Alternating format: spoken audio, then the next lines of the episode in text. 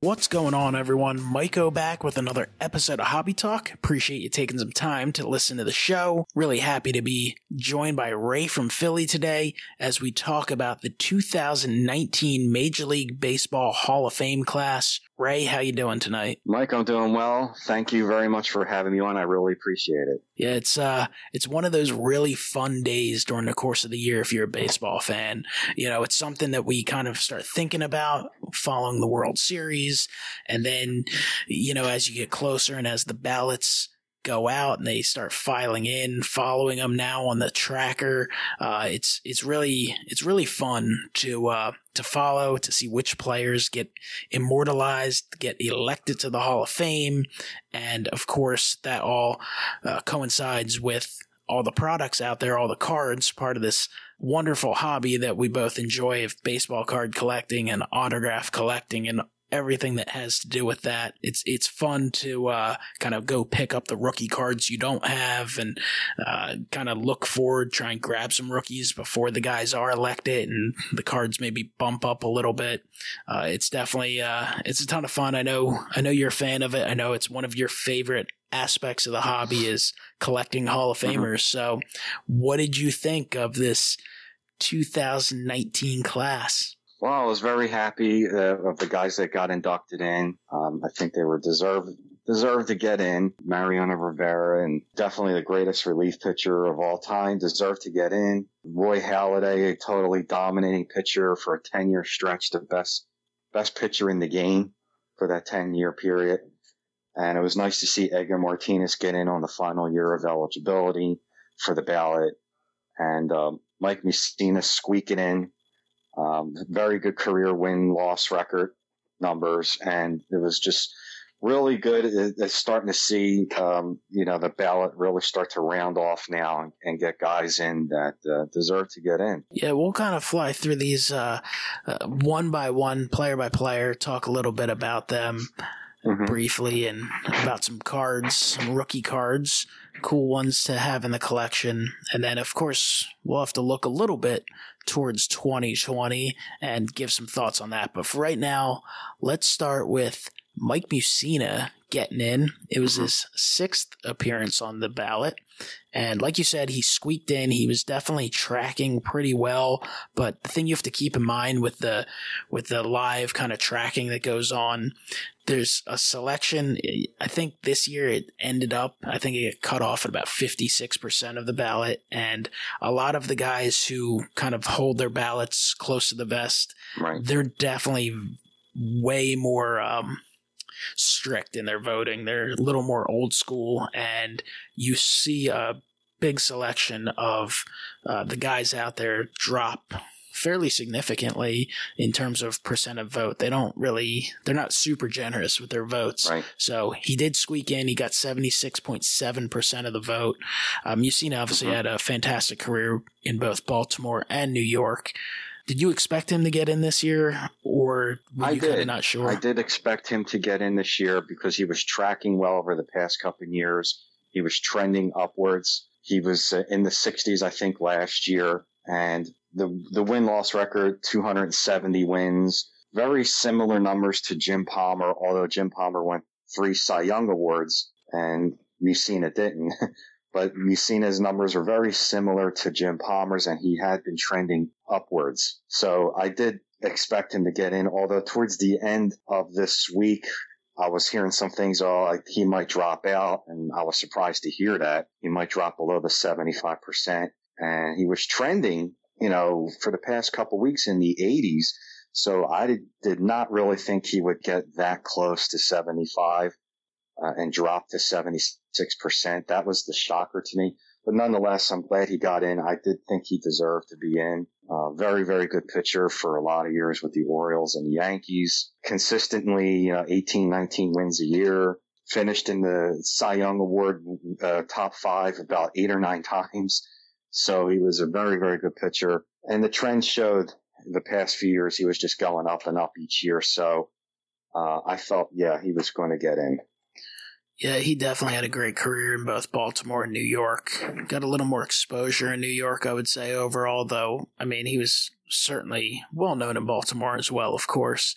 Uh, I last I had read, he's still undecided which cap he'll wear going in, mm-hmm. so we'll have to see how that plays out. But in terms of the hobby, in terms of collecting uh, baseball cards, in your opinion, what's the uh, key rookie to uh, collect if well, if people are looking to build up their Hall of Fame personal collection and they want to yeah, add Mussina? That's it's the 1991 Fleer Ultra update, and the reason why I'm, I'm going by that is because a PSA has a set registry called the Future Hall of Fame set registry, and that was the card they selected. Now he he does have other cards in 91. He has a 91 Leaf Gold rookie, which is, um, if I'm not mistaken, it might be an insert or a parallel, but it's that's actually way more expensive than his Ultra update uh, it goes for an Gem 10, probably two, three hundred dollars. But the card to, as far as base rookies go, according to the, the set registry, is the gray bordered 1991 Fleer Ultra update. That's the same set that has the Bagwell rookie, the Ivan Pudge Rodriguez rookie. So now that set all of a sudden is becoming pretty big because now you have three Hall of Famers in that set with Mussina. So yeah, the one to get would be the 91 Ultra update. He does have an upper deck, but it's not as, uh, it's not the one that PSA has selected for uh, the future Hall of Fame set registry, which now they'll take out of that set and put into the post-war rookie Hall of Fame set registry. Yeah, and of course you have those options. It's nice to have a few different cards to choose from. Mm-hmm. Um, sure, sure, raw you can get them at pretty good prices. Obviously, slabbed maybe a little more. I actually was mm-hmm. able to mm-hmm. pick up a 91 Ultra uh, at the National last year out of a bargain box in a PSA 9, so that's a cool slab to have in that Hall of Fame collection. Oh, yeah. So really happy to pick that up. Of course, he has autographs and stuff like that, so that's that's one of the fun things. If whether you collect exclusively Hall of Famers or if you just collect to collect. Like I'm someone who uh, I certainly focus on like Phillies and stuff like that, but I, I kind of collect a little bit of everything. So when I see a guy has a chance to get Hall of Fame, it definitely draws my attention, and I like to try and pick up those cards. So it's neat oh, to uh, it's neat to be like, all right, well, Mike Mussina is a Hall of Famer, and now I can look to maybe pick up some additional cards for the collection. Um, I right. have one of his autographs, and I have that rookie card, so I'm definitely happy to have him. Certainly someone I got to watch a lot growing up. The, the thing mm-hmm. I remember about him is how often he would bring a no hitter late into the game, and unfortunately for him, he lost it every time. I believe it might have been maybe twice he lost it with uh, two outs in the ninth. So that's got to be uh, that's got to be so yeah. rough to go that long. And uh, oh, absolutely, yeah. They uh, they said tonight that he was he brought I think five times into the eighth inning and and uh, unfortunately lost them all. But um, that's the whole fun of baseball card collecting is also is not just the fun of collecting favorite players and, or your favorite teams, but the the, the speculation of finding cards or picking out rookies that you you know you see trending upwards, getting close to the Hall of Fame, and you want to buy that card before he does get into the Hall of Fame, and then when you see him get in the Hall of Fame, it's kind of it feels it, it does feel a little bit self satisfaction when you you know that you wow you picked up this card when you know before he was in and now he's in. You like this. It's fun seeing the value go up in the car. Just it's just a kind of a thrill uh, when you do that. So it's that's that definitely is part of the the whole hobby and baseball card collecting is picking out guys that you do speculative buying and you think that they have a shot to get in and when that happens it's a lot of fun yeah and the hobby is one aspect of the hall of fame that's awesome um, honoring these players is another aspect, of course, and uh, kind of celebrating these players' careers is uh, incredible as well. And this next guy who got in on the first ballot, both you and I had the honor of being able to watch him as a Philadelphia Philly at the end of his career. Roy Halladay, obviously a lengthy career with the Toronto Blue Jays. Uh, everyone's aware of the unfortunate circumstances um, of his early passing, passed way too long, but uh, just an unbelievable athlete, an unbelievable player, an incredible story. What he went through to make himself into a major league player, and not only it, it's hard enough just to become a major league baseball player to to make it, but to pitch mm-hmm. your way into the Hall of Fame is absolutely incredible. Uh, he got 85.4% of the vote, uh, got a ton of respect, and he didn't have the longest career, but he had a right. brilliant career. He was absolutely dominating for a decade, best pitcher in baseball, completed games, led the league by a wide margin during that span through shutouts, won a Cy Young in each league, was a top vote getter in the Cy Young, I think like seven times. Not the top, but one of like the top five. Um, mm-hmm. Obviously, once he reached Philadelphia, had thrown a perfect game against the Marlins, threw a no hitter in the postseason, which is only the second time that ever happened in uh, baseball history. Had a 203 and 105 record during the course of his career, so his win total wasn't exceptionally high, but I mean his winning percentage was all time great status. Oh I mean, yeah top one of the top uh, top ones you know of all time. I think he's in the top five or ten. Uh, his numbers are just off the charts good, and unbelievably incredible pitcher, and a guy that kind of helped model so many pitchers with his uh, with his delivery and the way he went. So. Uh. An unbelievable career. Feel very fortunate to have had the opportunity to watch him pitch, and you know, super excited um, to see him get the recognition that he certainly deserved. Absolutely. I mean, we saw him pitch here in Philadelphia. I remember when we, we found out that we were getting Roy Halladay, the thrill. It, was, it was uh, unbelievable. We can't even describe that. You knew this guy was a great pitcher coming from Toronto. When we landed him, it was just amazing. Cole Hamels spoke highly of him tonight, saying his work ethic was incredible. Chase Utley, who was known for having a great work ethic, always would be in the clubhouse during spring training, you know, early, early in the morning. He always was the first one there.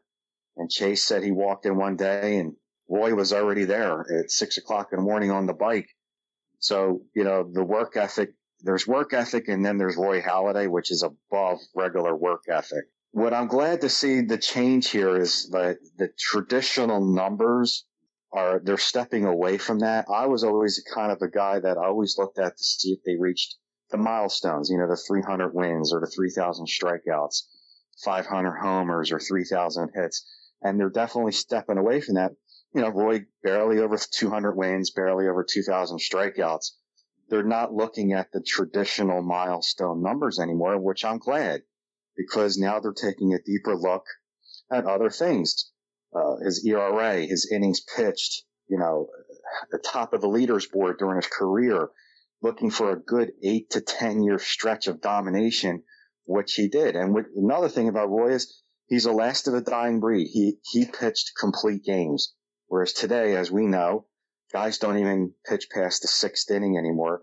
The only guy that out there today that has that old school mentality is Max Scherzer.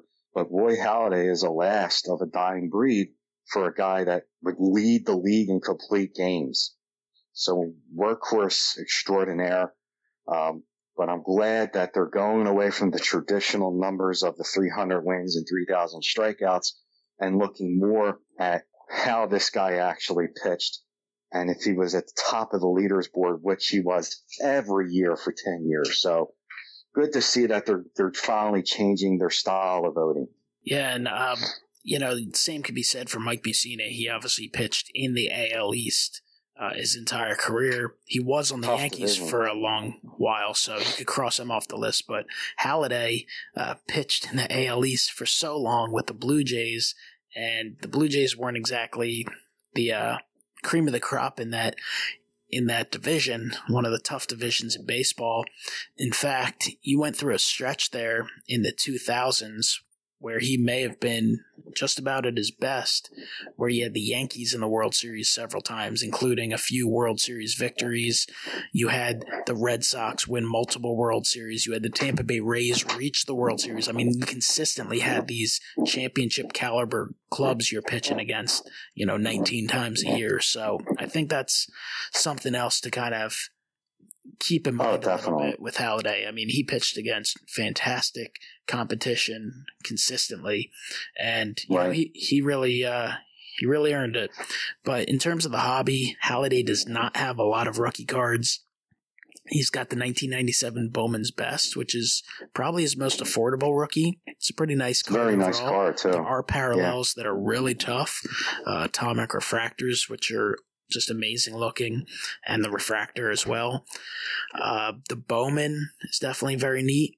Uh, his most popular though would certainly be the Bowman Chrome, and I'd been mm-hmm. planning on picking one of those up in a PSA 10 the last couple years, and I'm kicking myself in the rear end now because for some reason I just never pulled the trigger on it, and then by the time I went, why did I not get this yet? It was too late. He was tracking super, super highly in the uh, in the early voting results and hit that card, that Bowman Chrome, is mm-hmm. a really tough card. I mean, I've watched a few box breaks, and multiple times I've seen where you get either a Beltre or a Halladay. Obviously, you might get both.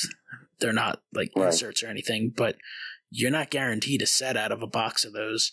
So it's not an easy card to get. And then there are a lot of centering issues and surface issues the pop report on the Gem Mint 10 is I forget the exact number, but I want to say it's right around 100. It's not if it's above that, it's not a whole lot more. So that's a super tough That is card. the card to get though, yeah. And that's a card that Definitely. went was around $100 and now it's more like 400. Yeah, that's the card to get according to PSA. Uh, what they had in the future Hall of Fame set registry was his Bowman Chrome. So yes, there's the Bowman's Best. There's refractor cards out there. Uh, awesome looking cards. Uh, but the refractors, as you know, they're going to be really, really expensive.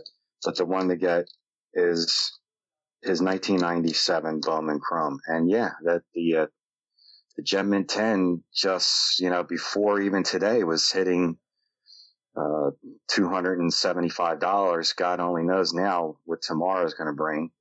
Um, it's going to be up there for sure. But uh, I'm uh, I'm really happy I jumped on the PSA 9 when I did. I feel like I got that mm-hmm. just in time before even that has now taken off. It's kind of That's just about doubled in price because now there's so few tens available and they're so expensive that people are jumping on that PSA nine. So it's a it's a cool rookie card to have for sure, especially if you're a fan yeah. of Halladay. If you're just a fan of baseball in general, it's great.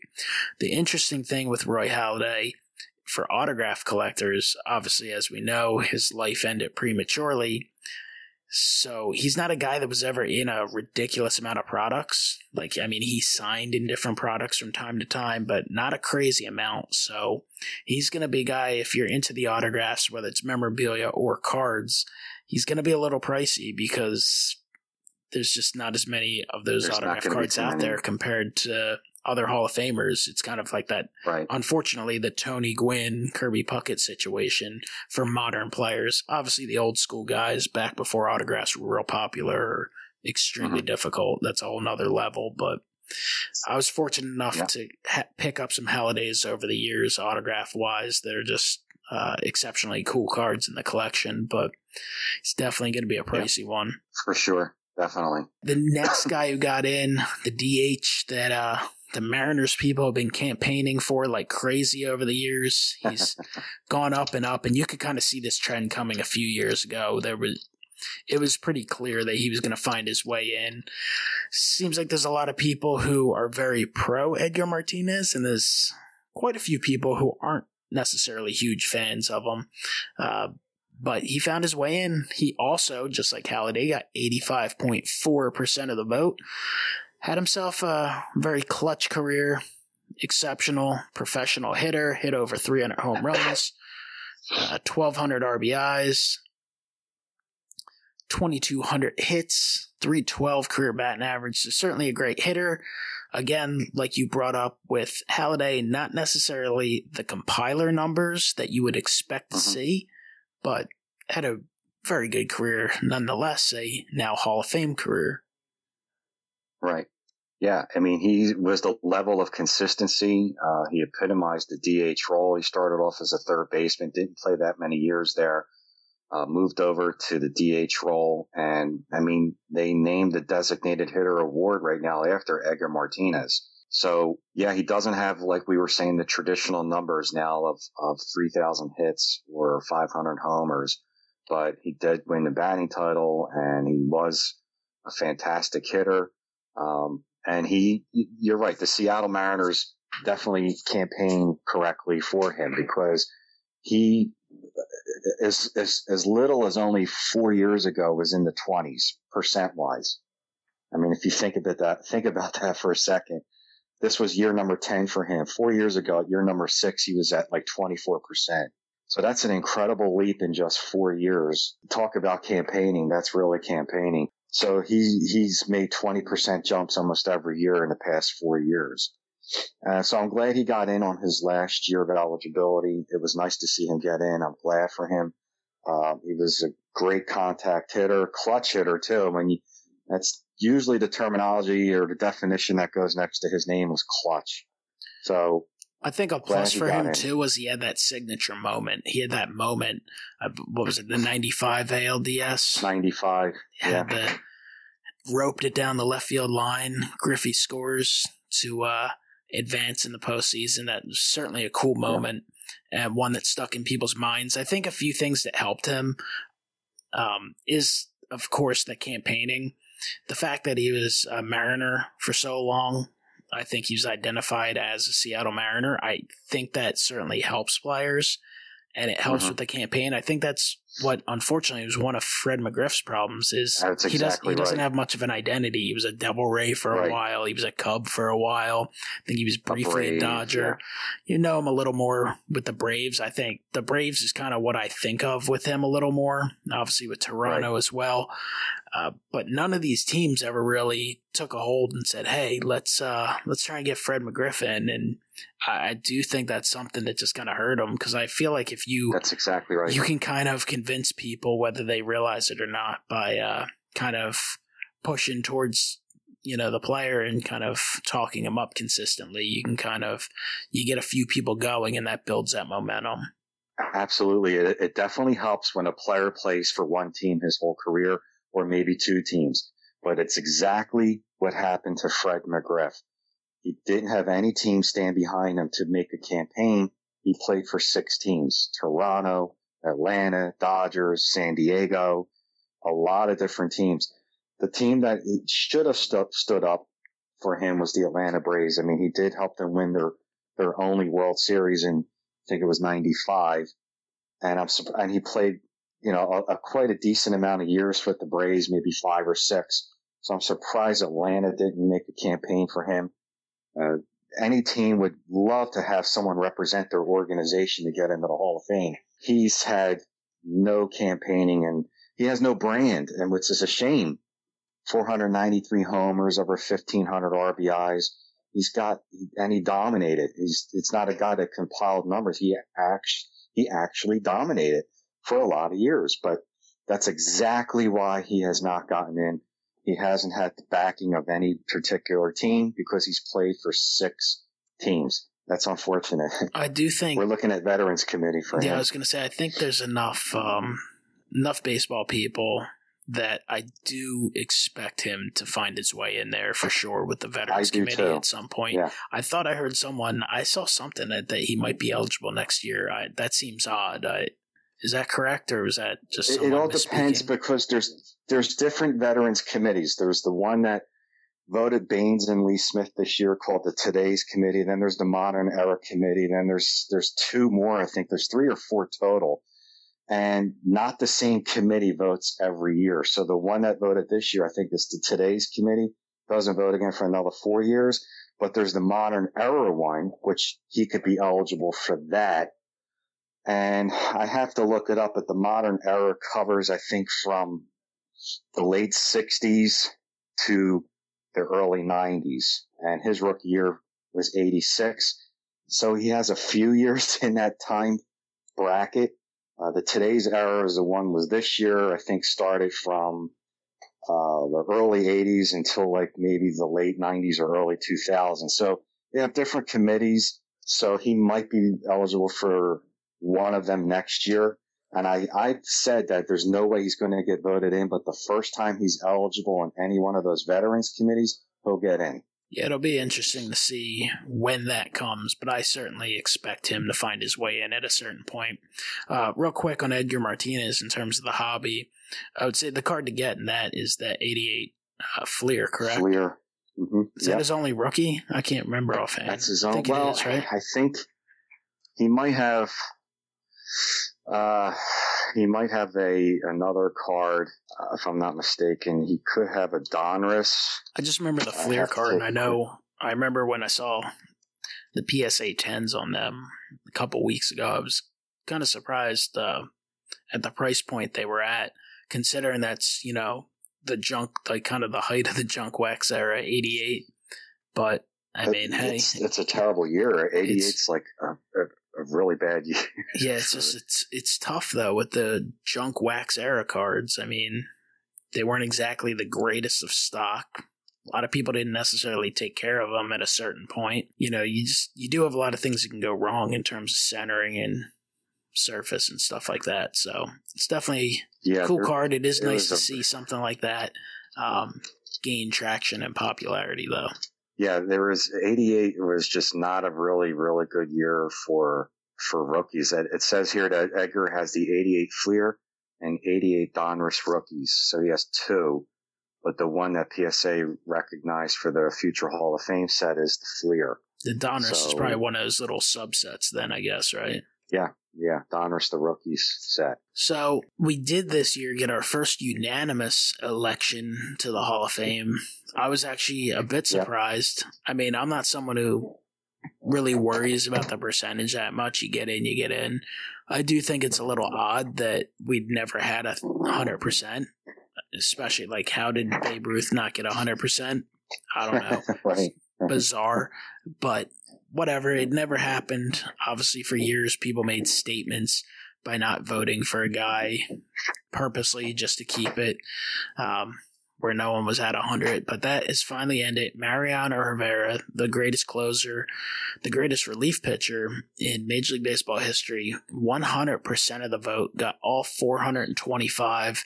This is a guy that was just absolute money during the regular season, the postseason just consistent. Yep. One 182 games out of the bullpen, 2.21 career ERA. His whip was an even one.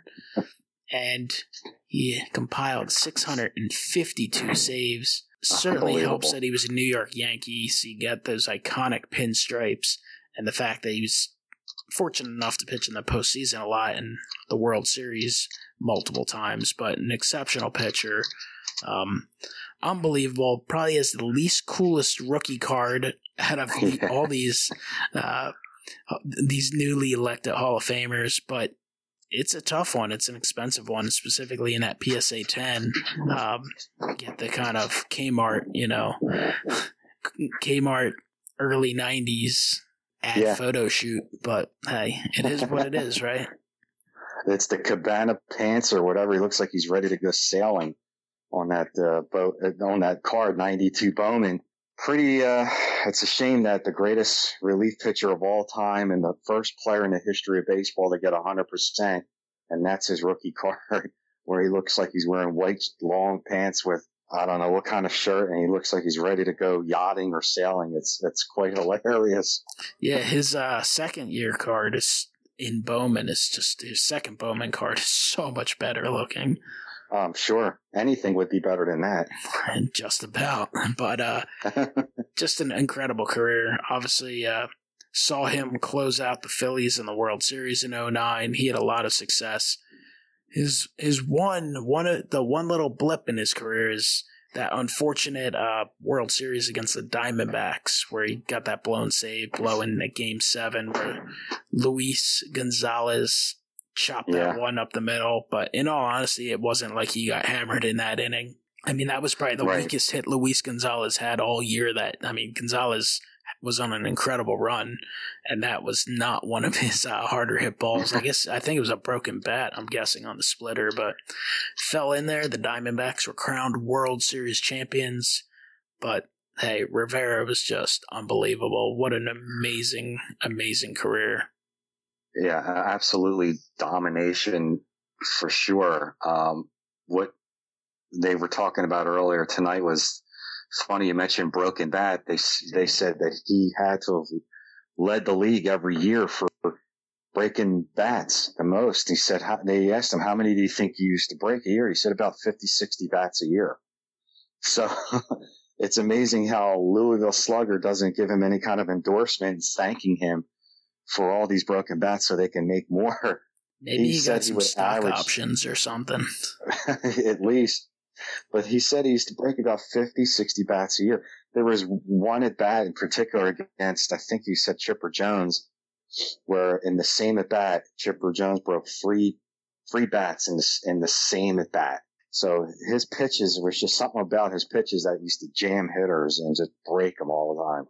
Yeah, that's amazing. Really weird. And uh, in terms of hobby, I mean, he's been really popular for a long time. Being a Yankee, of course, yeah. helps. That rookie card has been inching up in price over the recent years. And autograph wise, his stuff's always really pricey. So he's one of those guys, if you want to collect, you can definitely build a really nice Mariano Rivera collection by collecting base cards and inserts and all that stuff. Autographs are gonna for sure. They're gonna be pretty pricey. They're gonna approach that hundred dollar threshold, and that rookie card, of course, is uh, what's it up to in a PSA ten? It's a couple hundred dollars, right? Oh, it was more than that. Uh, last time I checked, um, a PSA 10 was going for I think probably almost four hundred dollars, and that was a couple weeks ago. Yeah, so the nine's um, going to be obviously pretty pricey as well, and you know you could always add an eight yeah. or just get it raw if you're comfortable buying that. But either way, I mean, he's well, the, he's not going to be a super cheap guy to collect if you want that rookie. No, card. the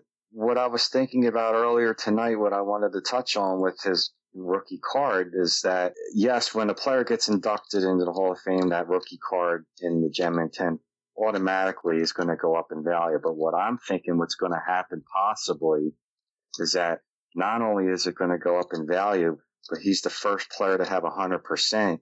Is it, I think it, I think it can go through the roof because of that. You know what else you, you might know, see? The, you might see some inscriptions that says HOF 19, 100%. Right. There'll be people paying for right. that. That's going to be, I think the 100% is really going to make his value go up astronomically. I mean, uh, just looking at the book value now in a 10, the VCP is $330. That's today. Tomorrow, if it wasn't, if he was at 99%, that $330 book price would probably go up to 430, 450. But now with the 100% added in, I wouldn't be surprised if this hits five, six, seven hundred dollars. Who knows? Because it's a historical day to hit a hundred percent. Babe Ruth, Joe DiMaggio, Lou Gehrig, Mickey Mantle, Ken Griffey Jr., Willie Mays. None of them got that. This is the first player to get that in the history of baseball. I can't think, I can't help but think that that's going to really do something to the value of those 10 or all of his rookie cards and all the grades. Did you think he was going to get that 100%? I know that's what he was tracking out, but did you I, think that was going to happen? When I when the voting started, I was like, absolutely no way, because of the same reasons you thought.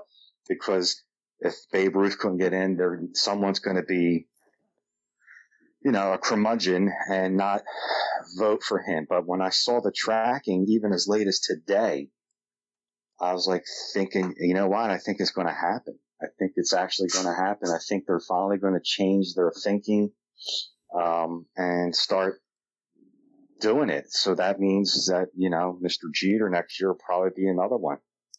Unless there's a Marlins writer, they might uh, hold out on him. We'll see. but no, I, I I did think you'd have at least one or two guys who would hold out. But hey, I'm cool with it being over. That's been talked about every year I can remember with the Hall of Fame, going back to being a, you know, oh, like yeah. a teenager, I've been hearing about this. So I'm, I'm cool with that being like gone. Tom Seaver, and, you know, got real close. And how can you not vote for George Brett? And Nolan Ryan, and these guys all got 97, 98 percent. And it's amazing that and not only did he get it, but it, we're thinking about it, it's a relief pitcher, guy, a, a position that really rarely never got in. So not only did a relief pitcher get in, he's the first first player to get 100%, and it's a relief pitcher.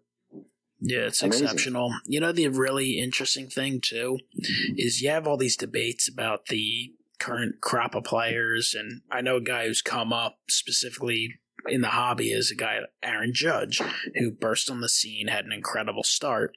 And obviously, his rookies and his autographs and all that stuff is, you know, pretty hot. The values are fairly high. Uh, one reason is his on field success, and a big reason is his star power being a New York Yankee. And I do think it's a risk because everyone points to his age. He comes out at 25. You know, next thing mm-hmm. you know, he's 26. And of course, it's going to depend on health. But if you look at the three of the guys who got in, Discount and Mike Mussina, these guys are not guys who got in and got that start at 2021. Mariano Rivera reached the major leagues at 25, and he his first year as a closer at age 27. I'm sure uh-huh. when he had his first big year, and he's a 27 year old guy in his first year as a closer, people were not thinking this guy's going to compile 652 saves and find his way to the Hall of Fame. And credit to him, he did right. it. He was able to pitch and be healthy there into the age of 43, but he got a late start and he was able to compile the numbers.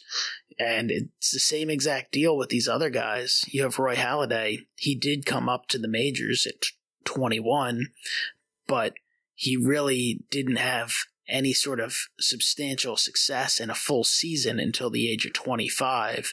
He came up, uh-huh. pitched pretty well, had a really big setback in his third year, went down to the minors, figured some stuff up, s- stuff out, and then next thing you know, a couple years later in 2002, at age 25, won 19 games. So uh-huh. he had his second, you know, consecutive really good year there at age 26. You're not thinking of a 26 year old with less than 50 wins as a guy who's going to end up finding their way to the Hall of Fame. And credit to him, he was able to do it. And he only pitched through the age of 36. He didn't hang around. He probably could have hung around for a few more years and certainly would have gotten jobs, but chose to kind of go out because he, I think, felt like he kind of pitched as best he could with the way the shape his body was in. And Edgar Martinez, just another guy, came up at 24 and didn't play a full season until he was 27 years old. And he really turned things on consistently at age 32. I mean, he had a pretty strong season in his t- age 29 year, but really got things going as a late bloomer, but was able to string together enough seasons and play long enough that uh, all three of these guys, based on their age when they came up, really kind of defied the the standard odds you'd expect to see. So credit to all of them. It just goes to show you that you know, I mean, yeah, it does help if a guy comes up at 20, 21 years old. But it's, uh, and I agree with you. If I see a guy come up at 25, uh, I do kind of look the other way but you never know. Uh, if the guy is that good of a player and he comes up at 25 years old, and the, the key here is staying healthy at coming up that late.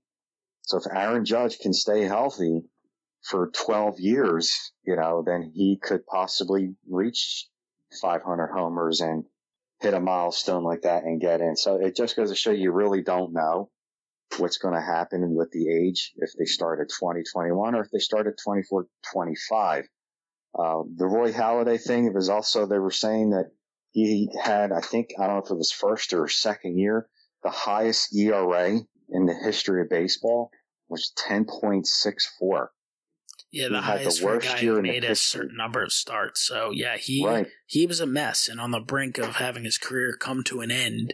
Uh, he's willing to go down to I think they said single A to kind of All work on things, reinvent himself. And to his credit, he uh, he not only made it back, he made it all the way to Cooperstown. So that's incredible. Ray, real quick before we kind of take a look mm-hmm. into the future, just want to touch real briefly on Lee Smith and Harold Baines. They were both both elected by the committee, and obviously there's been a lot of controversy. We don't really need to get into that.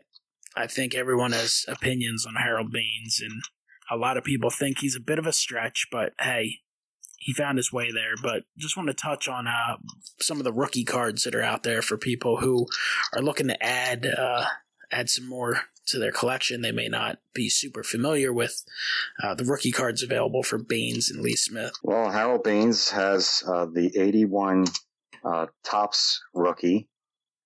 He also has the 82, I'm thinking the Fleer rookie. And I don't think he has uh, Donruss. Uh, he has, he does have an 82 Fleer and an 82 Topps, but doesn't have the, uh, I'm sorry, 81. He has an 81 Topps and an 81 Fleer, but he doesn't have uh, a Donruss card.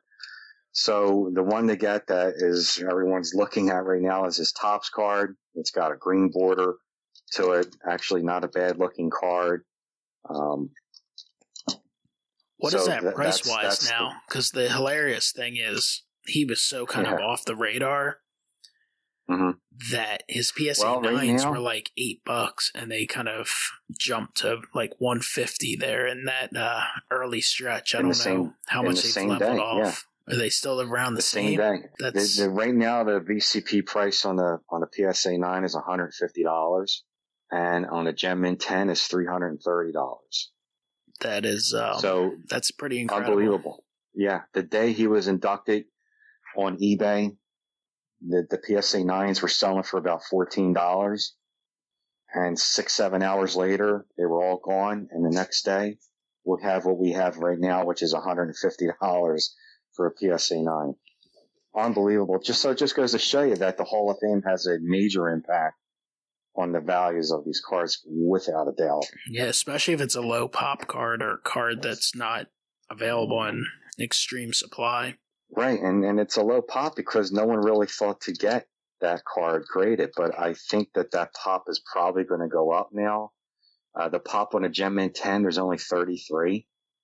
And on the 9, there's a decent amount of nines. There's 382, but I expect that to go up because I'm think I'm sure people are going to be digging them up now and submitting them to get graded. So I do expect that top to go up.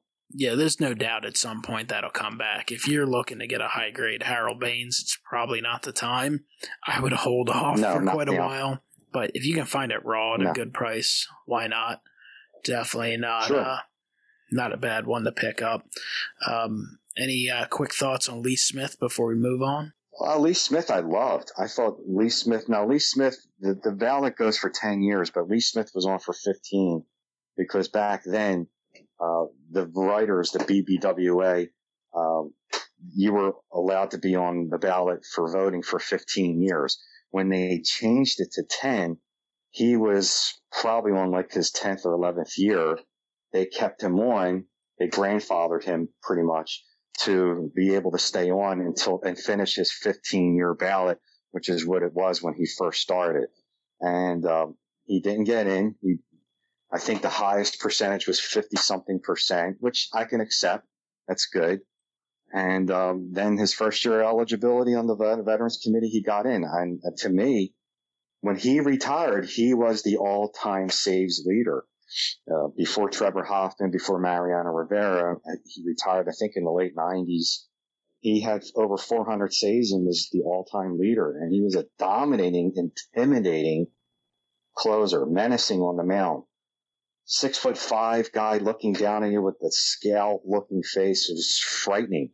And I, I, when I saw him, I did look at a Hall of Famer. That's how good I thought he was. So I'm amazed that he didn't even get in during the 15 years of of voting. Uh, but nonetheless, the Veterans Committee voted him in, and uh, he's got the 82. He's got three. He's got an 82 Topps, 82 Fleer, and the 82 Donruss. And if I'm not mistaken, the Fleer one is kind of an error card, I think. And I think his stuff's a little more affordable than the Harold Baines phenomenon, right? Uh, yeah. Um, for let's see, the 82 uh, Topps Lee Smith. I mean, I'm going to say roughly, just without even looking, the 82 Topps uh, Lee Smith right now is going for and a PSA nine, it's it's roughly about fifty dollars, and the ten is going for like three hundred and eighty five. So anything in the ten is just going to be astronomical. Yeah, ten but is always uh, going to be the know. most sought after card. I mean, you can settle mm-hmm. a little lower from time to time and save yourself some money, but generally speaking, uh, a lot of people are targeting that 10. They want the perfection. They want the highest rating if they're doing it if they're trying to uh, build up that uh, collection. And uh, a lot of people definitely yeah.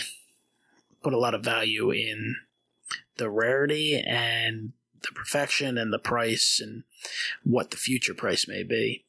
But let's take a look well, at finish your thought. No, I was going to say that his Fleer card, he does have an error card. Um, he has two. He has a correct version and a error version of Fleer. Both are same number, card 603. There's a correct one and the error one, uh, the Cubs logo is reversed on the back. So I'm surprised that one actually isn't the V1 to get uh, more so than the Topps, but um, you can get a nine for that in like $11 and a 10's only 50 and that's the error one. So it's just strange, but yeah, I, I thought I, I, was I was pretty sure that his Fleer card is an error card because the Cubs logo on the back is is reversed. It's a, like a backwards C. We certainly touched on a lot of Hall of Famers. There were six this year. Now six. next year we're gonna just spend a couple minutes on this. Next year I would suspect there will be a lighter class. We'll see what happens with any type of committee voting. not really sure what's going to go on there, but the holdovers have made some interesting moves, so there's some guys to keep an eye on there. But before we touch on that, the first time guys, next year's list is it's kind of kind of weak. And there's a lot of guys that you can essentially eliminate immediately, and they'd be lucky to get one vote. Um, once you finally find a few interesting names, you have a guy like Paul Konerko, who had a really nice career, for over 400 homers, 1400 RBIs at 279. I would think he'll get some votes. Uh, certainly, I would expect enough votes to remain on the ballot, but I don't think he's going to make a ton of. Uh, I don't. I don't think he's going to make a ton of noise, specifically early on.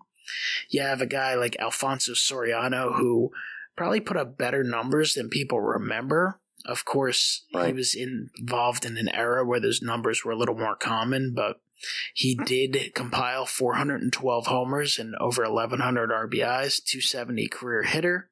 I don't think his sabermetric stats uh, really work to his advantage, though. They're certainly a little lower.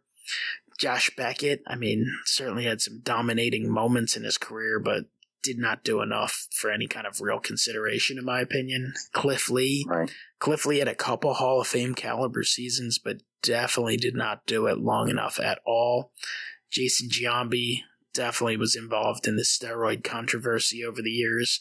Uh, another guy who had over 400 homers and 1400 RBIs had a really nice career, but I don't really see any of those guys garnering much interest.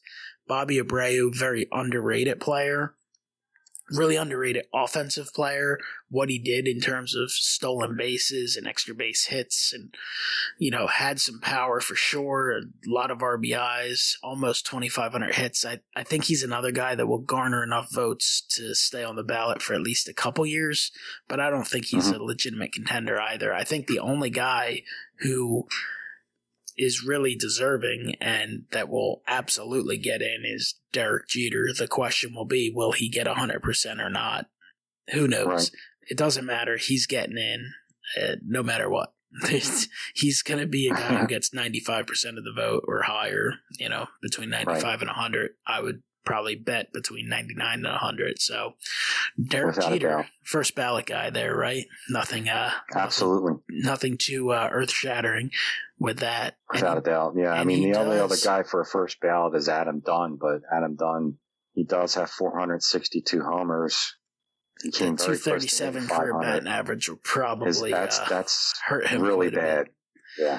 So, but, um, the thing with Jeter is obviously he is the legendary 93 SP, one of the mm-hmm. iconic cards of the 90s. That thing is, I mean, cross that off the list if you want a 10 or a 9 or maybe even an 8 depends on your budget of course that card is slabbed is ridiculously expensive yeah and yeah. it's so sensitive that i'd honestly be a little wary of buying it raw. That's the card to get if you can afford it. But if not, there's definitely a few other cards you can pick up uh, for Jeter if you're just looking to pick up a rookie that's at an affordable price. Mm-hmm. Yeah, after his SP, his next best one is Topps Stadium Club Murphy. And uh, there's another one that's an all black border card, a Pinnacle, which is another great card. Uh, his fourth best is probably the Bowman, uh, then he has the white card, which is Topps. He has score select. There's a, you, you can choose from like, I've been telling people for the past couple years, I, the SP's out of range, no doubt. Look at the Stadium Club Murphy, look at the Pinnacle or the Bowman or the Topps, and, and they're all going to go up in value. Uh, so people have a year to start looking at the the second, third, fourth the Derek Jeter rookies because they're all going to follow. I always like that Topps card too. I think it's a pretty cool rookie card. I sadly oh, it's nice. do not currently own one. I certainly did at one point, like way back years ago. So I need to get on top of that and pick one up at some point while it's quite affordable. But hey, Derek Jeter's a sure shot, surefire Hall of Famer. The question will be, will anyone else be elected next year to go on with him? You have a guy like Curt Schilling who's made a lot of progress. He's up over 60% to me, if Mike Mussina's in the Hall of Fame, then Curt Schilling belongs in the Hall of Fame. They're had very similar careers. Mussina a little healthier throughout his career, so he compiled more wins. But in terms of ERA and all those numbers, I mean, it's super close.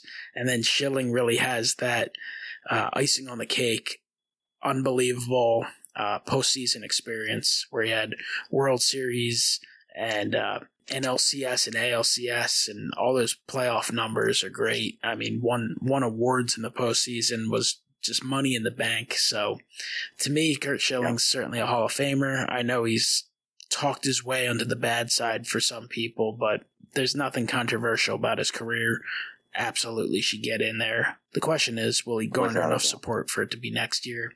You have Clemens and Bonds continuing to trend up. I've heard a few people kind of question whether they can get enough support to get up to 75 because they only have a couple years left. We'll uh, continue to learn more information. I don't know that it'll be next year, but perhaps in that final year, we'll see.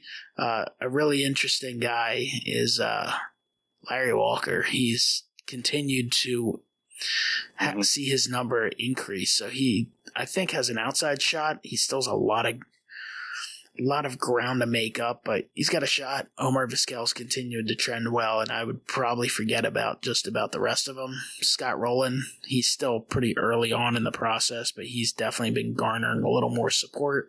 Would have a, a really long way to go. Todd Helton, you know, he's got enough time as well, but I think everyone else is probably toast until they uh, find their way onto a committee ballot in the future. I, I agree totally with that. I, uh, Clemens and Bonds only made a 3% increase this year from last year, 56% last year to 59. Uh, they have three years left.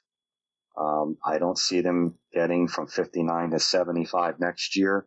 I predicted they would get in in 2021, but now I'm not so sure because they only did a 3% increase this year.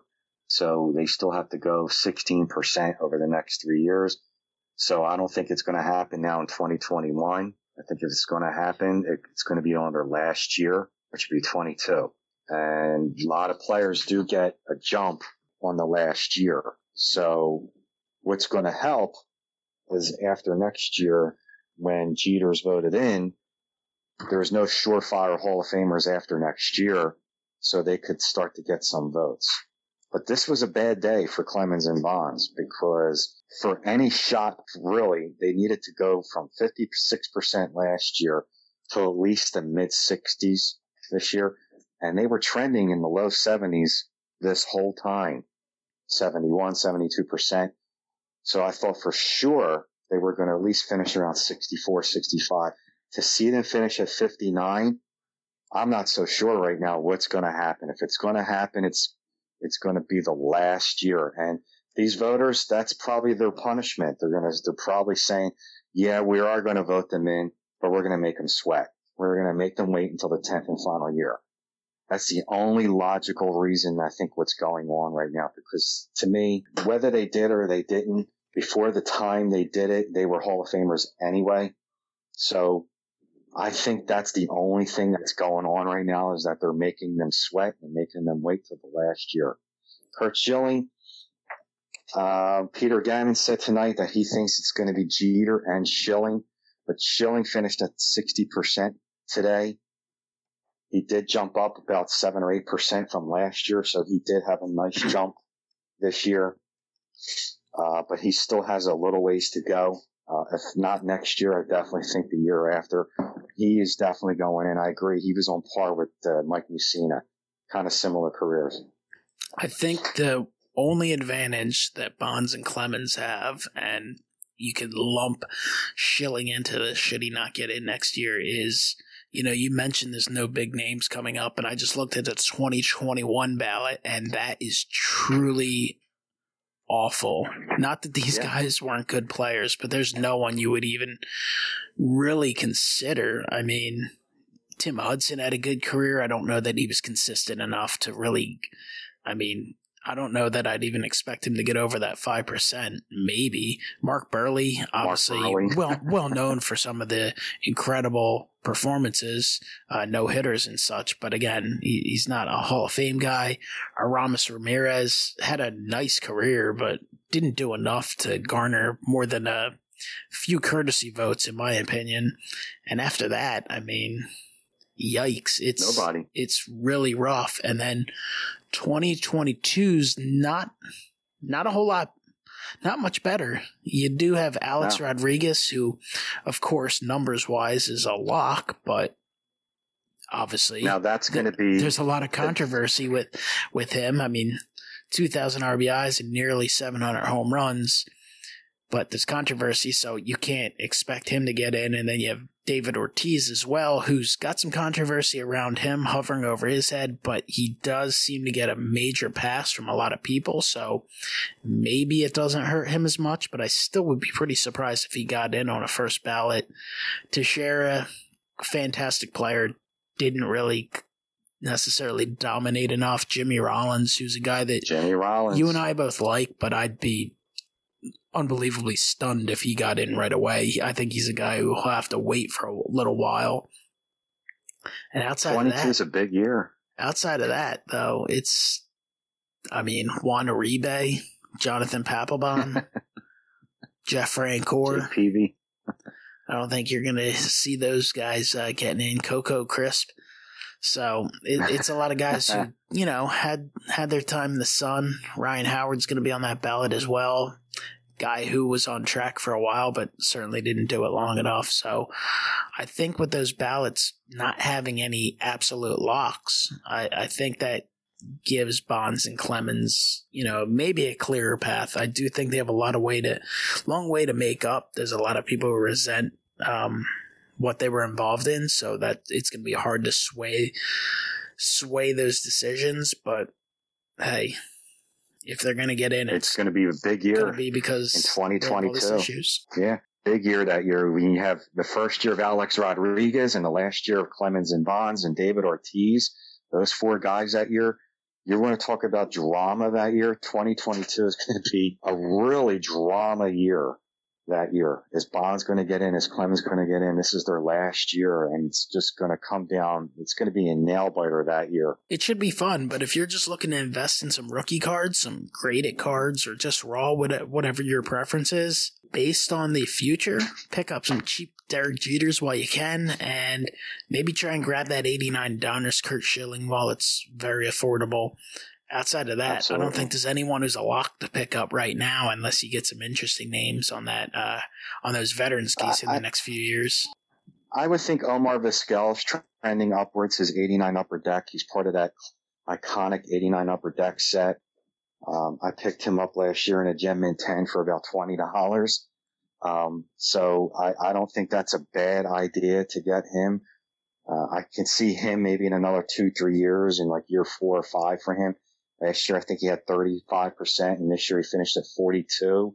So he's trending upwards. That's not a bad, uh, a bad choice to get. But yeah, I, I still would say to go after Fred McGriff because I do think he's going to get in the Veterans Committee. Either way, we get to look forward to baseball season coming up soon. Then once yeah, uh, once we roll through to the later latter portion of the summer, you get these Hall of Fame inductions, which will be a lot of fun.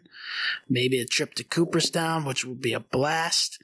And then we oh, start God, all yeah. over again. We get to follow all the uh, all the interesting possibilities with the Hall of Fame. It's certainly an aspect of the sport which is exceptional. It's amazing to uh, look back on the history of the game. It's great to debate. It's a lot of fun to follow.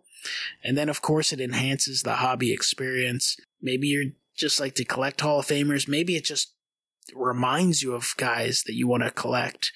And maybe you're into the uh, kind of looking ahead and picking guys up, picking cards up, semi investing, not necessarily looking to retire on it, but trying to get cards at the best possible value. That's definitely a challenge and can be a lot of fun. So Hall of Fame's fun. Yeah.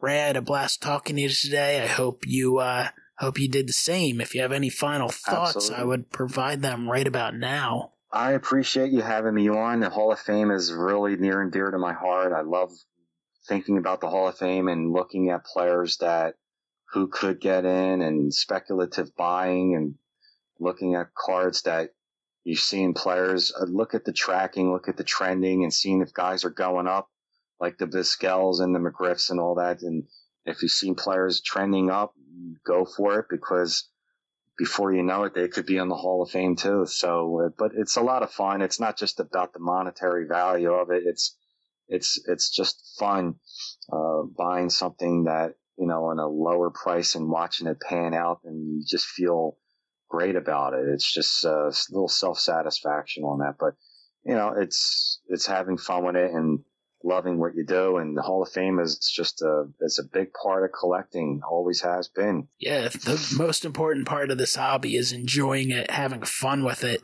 Like you like to say, collect what you like. Mm-hmm. If you love the Hall of Famers, do it.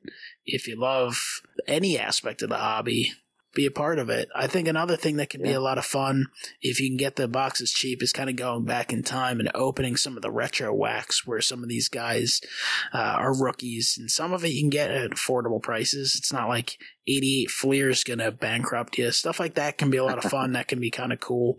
I know I personally have been looking at boxes of 97 Bowman Chrome lately. I haven't had the guts to pull the trigger yet. It's not cheap, but it's not crazy expensive. So I don't know. That'd be something that'd be fun too to kind of go back in time Absolutely. and uh, see all the rookies and obviously the few that panned out in that set. You really kind of had two. You have now Hall of Famer Roy Halladay and future Hall of Famer that's Adrian awesome. Beltre. But hey, that's all for a discussion later. Appreciate everyone listening to this episode of Hobby Talk. If you listen to this on iTunes, would really appreciate you rating it. That definitely helps promote the podcast a little bit. Same deal with SoundCloud and of course on YouTube. If you listen to it on YouTube, Appreciate you sharing the video, liking the video, and posting your comments and thoughts down below. Ray will be checking out the comments as well. Hopefully, I get him to uh, respond or answer any questions you guys have, and I'll do my uh, part as well. Thank you so much for listening. Have a great one.